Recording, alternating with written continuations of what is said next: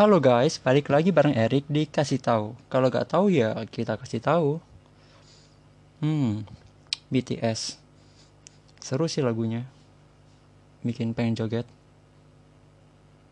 Nah, aku mau tanya nih, gimana kondisi dompet kalian nih di tanggal 11 bulan 11 kemarin? Aman? Kalau aku sih aman, soalnya ya nggak beli apa-apa juga.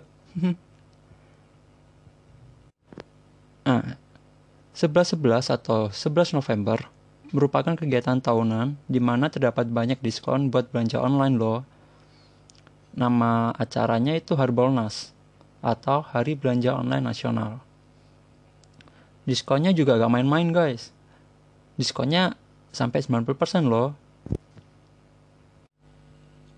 Tapi karena banyak orang yang tertarik sama diskon ini, sampai ada beberapa pemuda yang melakukan kecurangan loh mereka pakai bot buat dapetin barang diskonannya.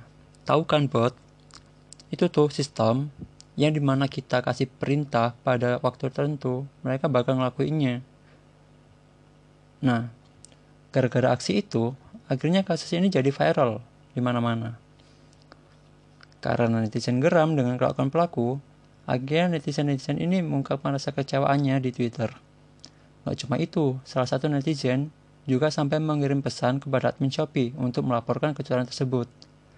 Alhasil dari laporan itu ada netizen yang bilang kalau pihak Shopee sendiri sudah membatalkan orderan dari si pelaku kecurangan itu. Wah, kebangetan sih ya. Cuma demi diskonan sampai merugikan banyak orang loh.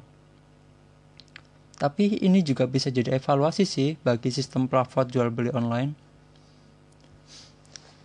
emang kalau ngeliat diskon-diskon gini mata jadi kalap.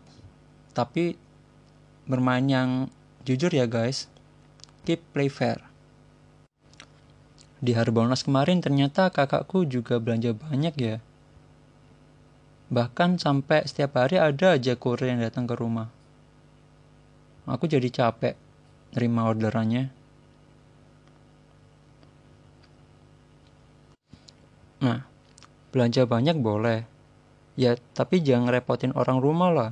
Kalau kamu yang belanja ya kamu yang terima, jangan orang lain. Bikin repot aja.